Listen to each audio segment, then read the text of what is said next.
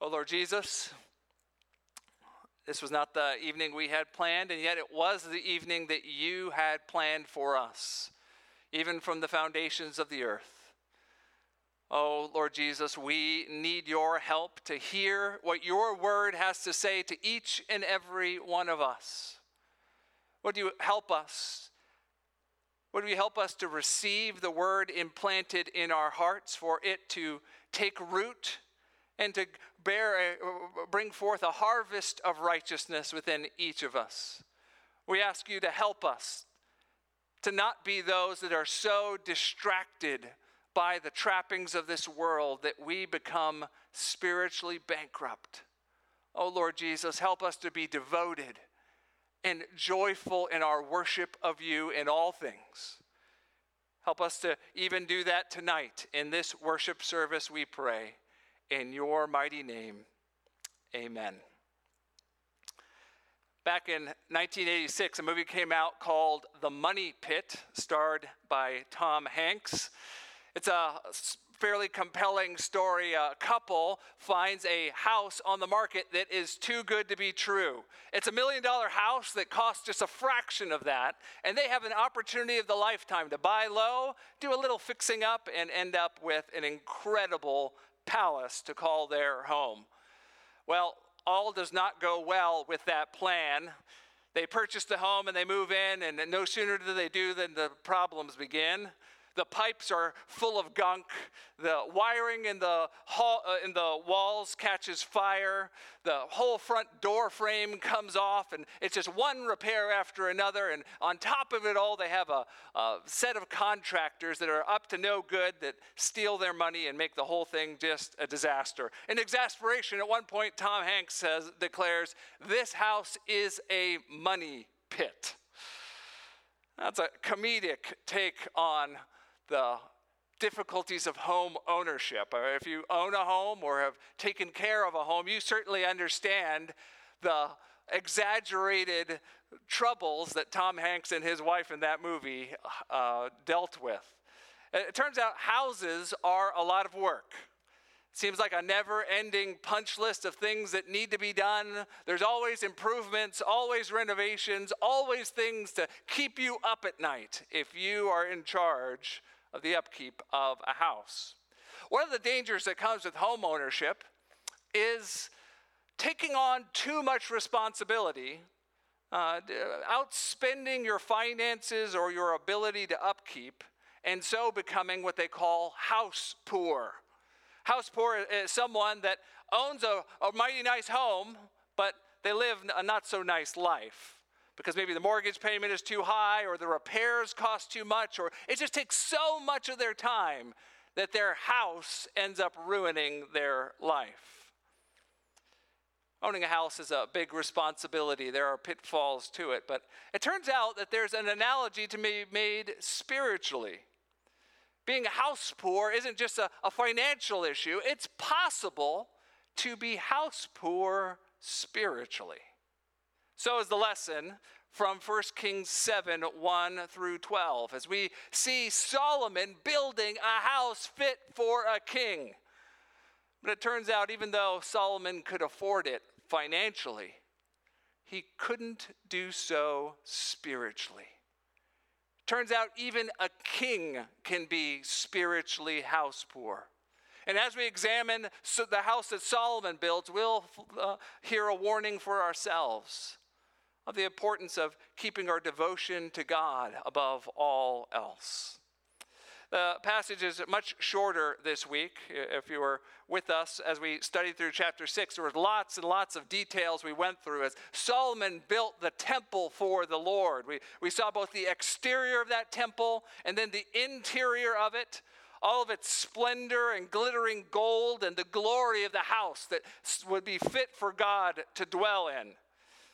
Well, now in these 12 verses, we turn our attention to the house Solomon builds for himself and for his government. Let's learn from his example of how easy it is to be spiritually house poor. The passage is all, not all that difficult to see how it breaks down. In verses 1 through 8, we see the house that Solomon builds of cedar the, the house for both himself and for the government. And then in verses 9 through 12, we see the costly courtyard around it all. So 1 through 8, the house, and then 9 through 12, the courtyard. Now we're told at the very beginning in verse 1 that this is to be, you would expect this to be a very ambitious, even difficult building project. In verse 1, Solomon was building his own house 13 years. It took him 13 years to complete this project, which tips us off that it must have been pretty ambitious. Well, why so? Well, you see in verses 2 through 7 some of the reasons why in the details of the government buildings. Uh, there's a, uh, a, complex of five buildings that are described. Maybe there were more of them, but at least five identifiable buildings are here. Uh, the first three are all to be used by Solomon and his officials for the work of ruling over the nation. The first building is the most impressive. It's called the House of the Forest of Lebanon. It's in verses 2 through 5. I say it's impressive for several reasons. Uh, first, its size. It's almost twice as big as the temple that we just spent all of chapter 6 on. It's a, a big building, big enough for Solomon and all of his royal officials to gather in, to have large assemblies when it was needed for powerful people to make powerful, big decisions.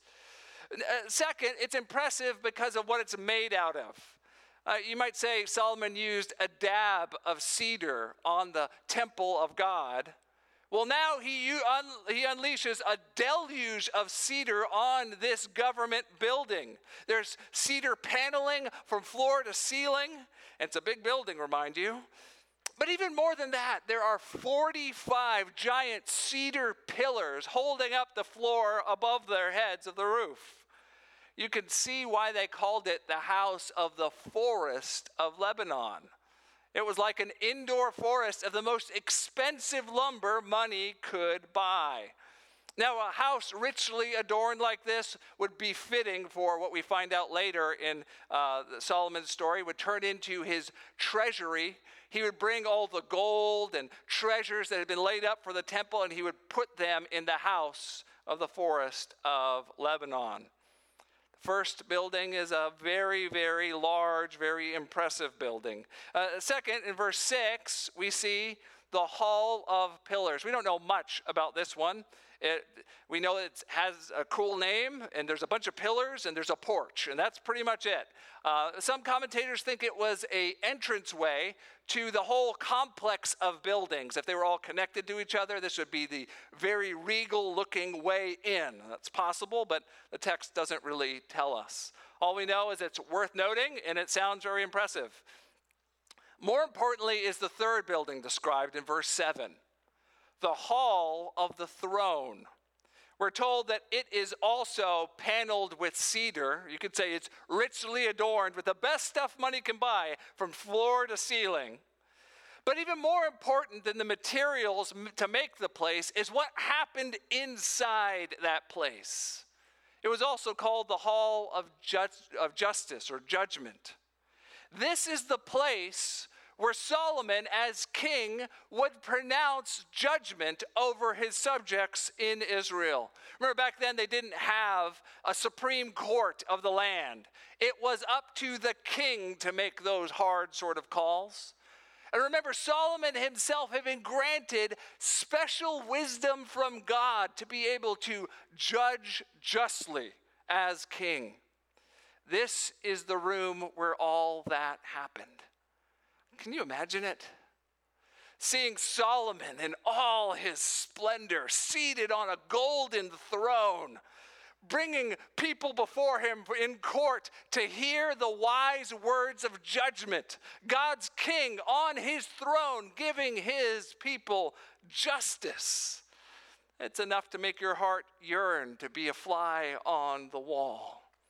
A very, very important building, to say the least. Now, all three of these buildings together paint us a bit of a picture. It is enough space with the right sort of honor for a government as big and as vigorous as the one described as Solomon created, a place for him to rule over the nation and to do so with honor. A king needs a palace. And so far, the government wing of the palace is one to remember. We'll also see, though, it's not just government buildings that Solomon takes the time to build. He also builds personal living quarters. We see it just in one verse. In verse 8, there are two different sets of building quarters his own and that for his wife. We'll read verse 8. His own house, where he was to dwell, in the outer court back of the hall, was of like workmanship. Solomon also made a house like this hall for Pharaoh's daughter, whom he had taken in marriage. It seems as if there was some sort of large courtyard that was connected to the uh, maybe a complex of buildings that would have been for these living quarters. We're not told much about them except they were had like workmanship. I take that to mean that it, they were built with the best stuff money could buy, cedar, very likely. Solomon had a place for himself. Every king needs a room, a place to have some peace. But then we have that other matter. We're told he also builds one for his wife, Pharaoh's daughter. I think as we hear that, if we've been paying attention to this whole book so far, we're supposed to grimace a little bit. It reminds us back to that issue back in chapter 3 where Solomon made a marriage alliance with Pharaoh in Egypt, and he took one of Pharaoh's daughters, uh, one of uh, Pharaoh's daughters as his wife, as a, a way of getting some political power. And how that was a questionable, at best, sort of a decision. I think the narrator is here reminding us that this problem has not just gone away. And as the story will progress, in fact, we will see that what was present in seed form back in chapter 3 is indeed starting to sprout now. And one day, when it comes to full bloom, it will be Solomon's undoing. His pursuit of sex, money, and power will one day lead to the downfall of even the golden age of Solomon's kingdom. But not for today. Today, it is just a, a, brief mention, a bit of foreshadowing of what's to come. Well, if those buildings aren't enough to show us the cost of all of this, the courtyard drives that point, point home very, uh, very firmly. In verses 9 through 12, we see that describe the area around the buildings and even the foundations of the buildings. And if we were to describe it in any way, it is costly. It, was built with special costly stones. Four times they are called costly stones. That's a, a technical term referring to very expensive, very carefully uh, quarried stones that would be used for only the finest type of construction. We're told that these stones were sawed and prepared before they were brought to the building site. Uh, most scholars think that, think that means that these are limestone. Uh, it turns out limestone, when it's quarried, it, before it is exposed to outside air, it's very soft. You can actually do quite a bit of smoothing and sawing and things, but as soon as you bring it above ground, it hardens. Uh, and that meant if you had enough money and enough men with the right skills, you could do things with stone and have them pre prepared and then brought to the building site and have a level of precision and beauty that would be unmatched by others that didn't have that same level of resources. Turns out Solomon cares not just about the walls around him and the roof over him, he cares about the very floor he walks on. You can rightly say this place is made with money. Now, that's all we are told about Solomon's building project for his own house. 12 verses. Obviously, it's a palace fit for a king, but so what? What are we to take for this? Is this just a, a digression? Uh, did the section on the temple just go too long and the author felt like he needed to take a break to talk about something else? Well, no, I don't think so. I think there are applications that we are intended to draw from this two of them specifically that have everything to say to Christians living today, 3,000 years roughly, since that house was completed. The first lesson is this we are to beware of being spiritually house poor. we are to beware of being spiritually house poor. We're to beware of being so invested in the things of this world that we go spiritually bankrupt. I think that author is very intentionally showing us Solomon's vices of the heart that are becoming more obvious in this building project. Uh, I'll give you two bits of, uh, of evidence for this. The first is the contrast he makes but with the, how long it takes to build the temple versus how long it takes to build his house. If you go back just one verse, chapter 6, verse 38, this is the end portion of the building of the last section of the building of the temple, and it says this, verse 38. And in the 11th year, in the month of Bul, which is the eighth month, the house was finished in all its parts according to all its specifications. He was seven years in building it. Seven years to build, build the, the temple. And then, without missing a beat, with no verse divisions in the original, the next, very next words, chapter 7, verse 1 Solomon was building his own house 13 years, and he finished his entire house. I don't think it, there's any mistake what the author is doing there. He tells us, yes, it took seven years to build God's house, but it took almost double that 13 years for Solomon to build his own house. Well, certainly there's a lesson to be drawn there by that comparison. There may be reasons why construction was delayed or many other reasons, eh, but the author doesn't tell us any of that. Just on raw facts, Solomon put almost twice as much time into his house than he put into God's house.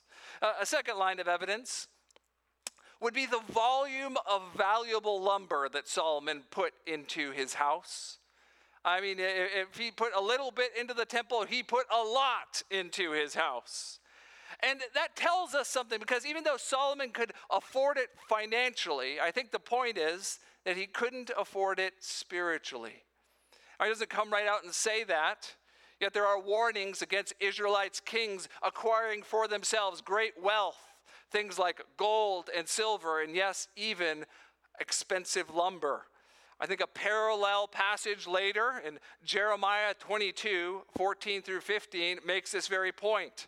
Jeremiah 22, verse 14 Who says, I will build myself a great house with spacious upper rooms? Who cuts out windows for it, paneling it with cedar and painting it with vermilion. Then, verse 15 is the clincher.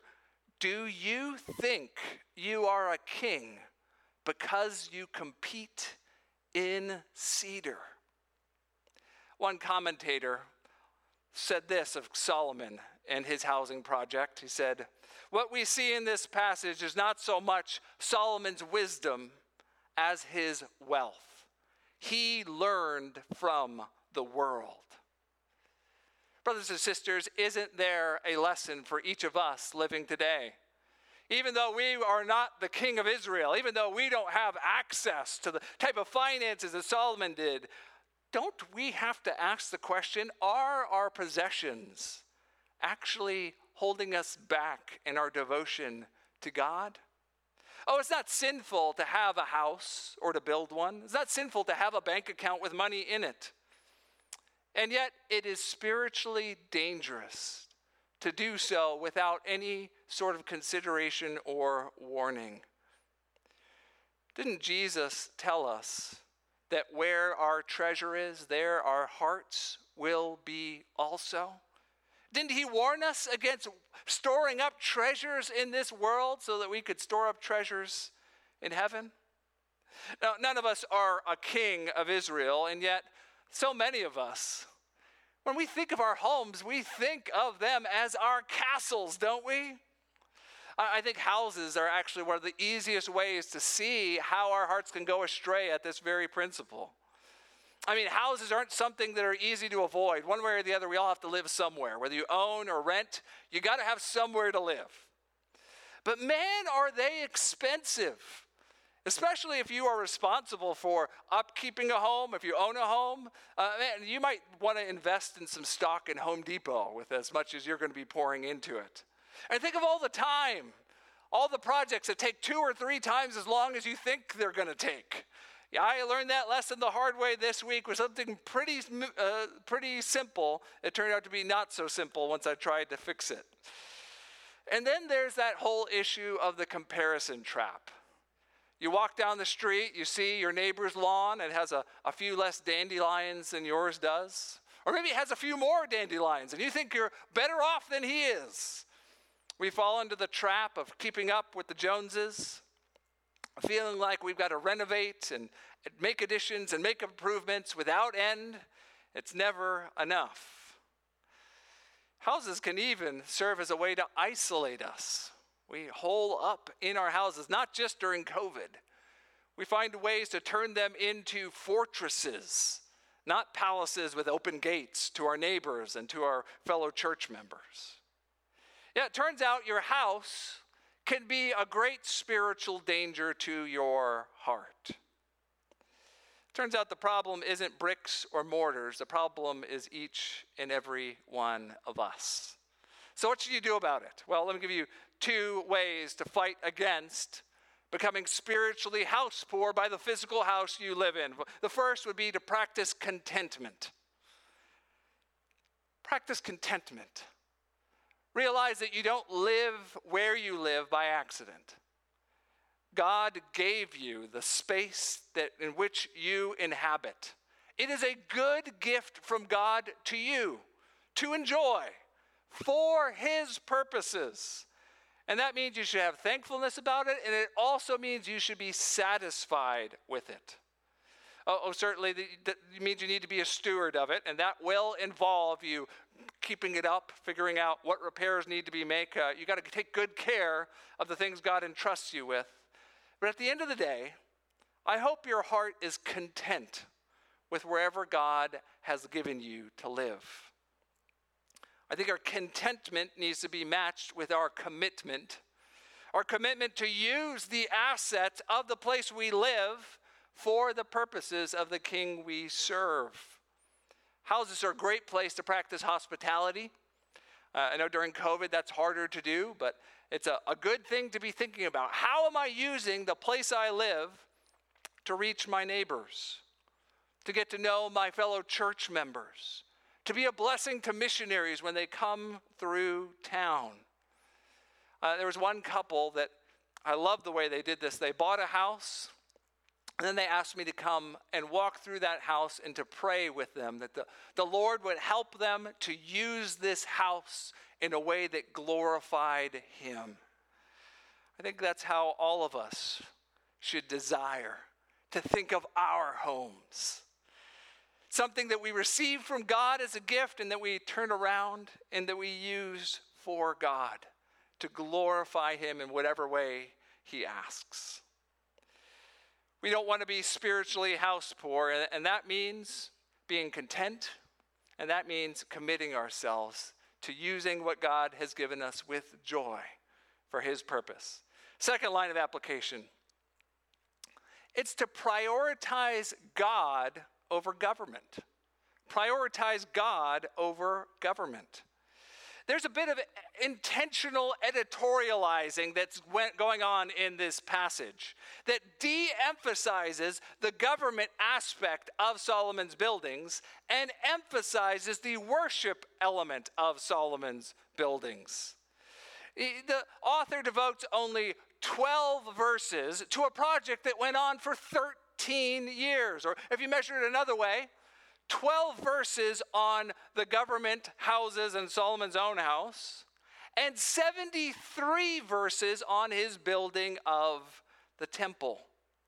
Now, we can't say that government was unimportant. Right? We think about the reasons why the golden age of Solomon's reign were so good. You, you, come back to a lot of governmental matters. God gave him special wisdom to be a great king, and Israel prospered as a result. Now, government was not unimportant. The point is that government is not the most important. What's most important is worship of God and devotion to him. Now, I don't know about you, but that sounds a lot like what Christians are called to also.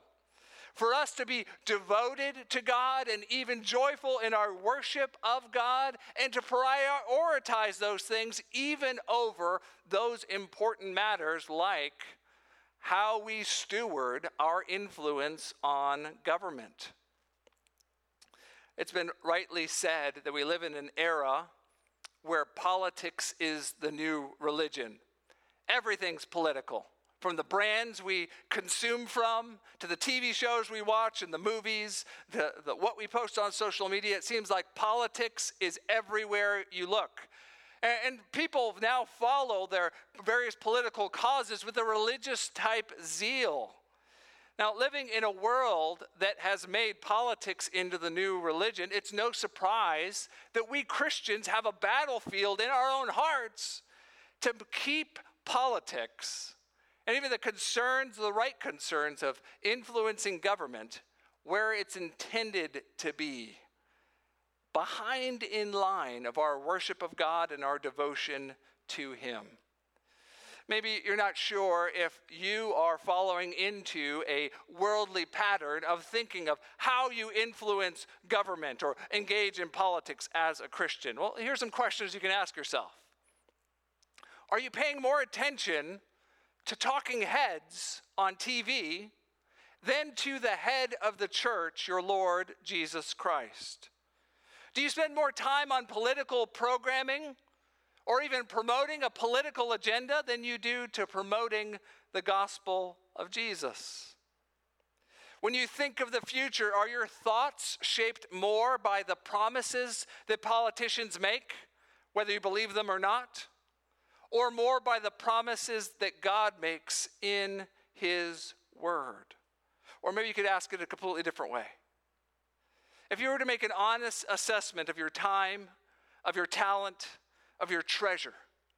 What is getting more of you? A political party or a political cause? Or the local church that is God's outpost, his embassy to this world where you are called to be a member? Now, undoubtedly, it requires great balance to know how to live as a, good, as a Christian in the day and age we do, to be a good steward of the fact that if you are a citizen in the United States and you, you have the ability to vote, then you have the ability to influence the governing authorities and even to shape culture. That's a, a high calling and requires a lot of wisdom. And uh, the fact that we are in election year is not lost on me. We're going to have to think about some of those things together as a church over the months ahead. Yet I hope with all of that said, that we learn the lesson from this very text. As important as the hall of government is, our devotion to God is much, much more important. Now, if you're watching this stream this evening and you're not a Christian, maybe you think that evangelical Christianity is basically just a voting block within the community in which you live. You think that Christians are, are basically a religion that is uh, essentially just a group of people trying to get political power, like so many other groups in our country vying for that same power. Now, I understand how you could come to that conclusion. Unfortunately, many Christians, and uh, I, I count myself guilty of this at different times, have placed too much emphasis on trying to influence government in ways we think for, our, for the good of all of us. And in such a way, we, we actually have given the impression that at our most basic, we are a political, uh, a, a political block of votes. But realize the message of the Bible is far different from that. Uh, Christians are people that serve a man that we think is king over the entire world.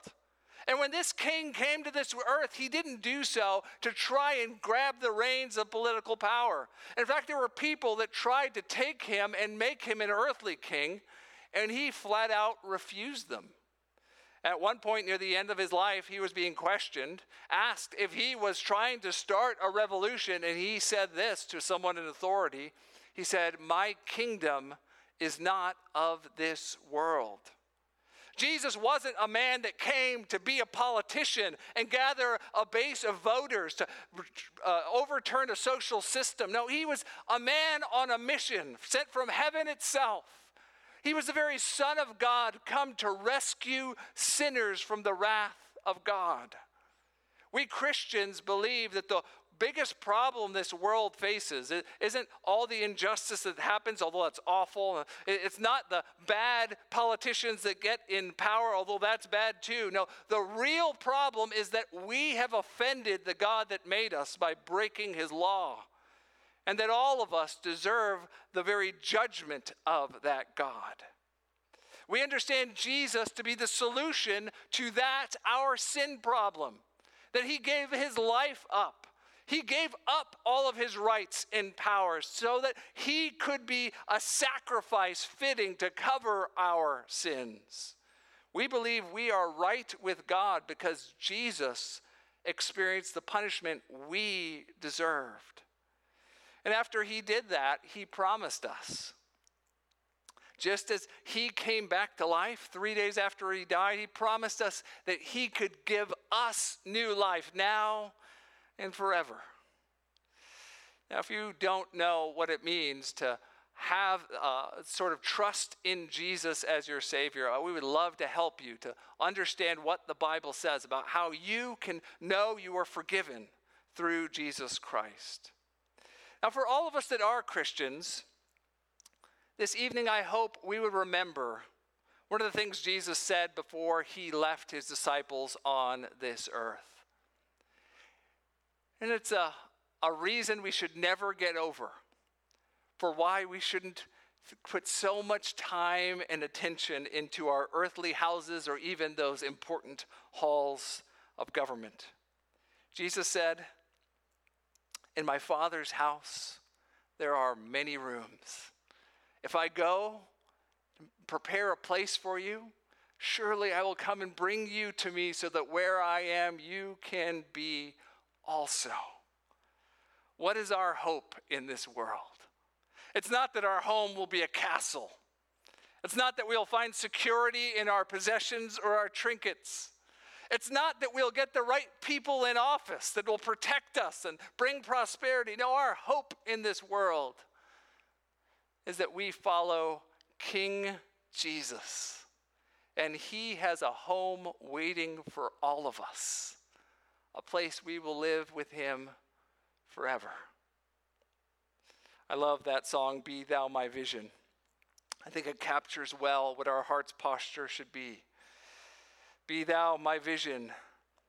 Riches I heed not, nor man's empty praise.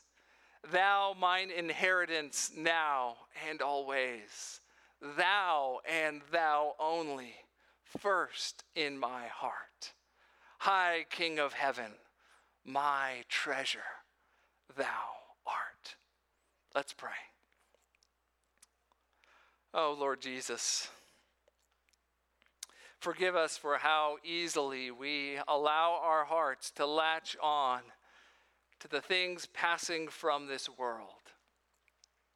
Things that have the appearance of permanence, even things like brick and mortar honors and accolades, the allure of political power, the, the things that are not bad in and of themselves, but cannot possibly bear the weight that only our, our hearts so desperately need to find uh, rest in only you. Oh, Jesus, in this week ahead, would you help us to be good stewards of all that you have given us, to be content and to be uh, committed to using the resources you have given us for your glory, and even to live with a, an eye toward your perfect justice that will one day come to this world. Now, Jesus, help us to sing with hearts that are full. Would you let us live out in this moment the fact that worship of you trumps everything else in this world? It is more important than even the importance of government. Would you help us to sing with free hearts and with joy in our hearts and coming out of our mouths? We pray all these things in your mighty name. Amen.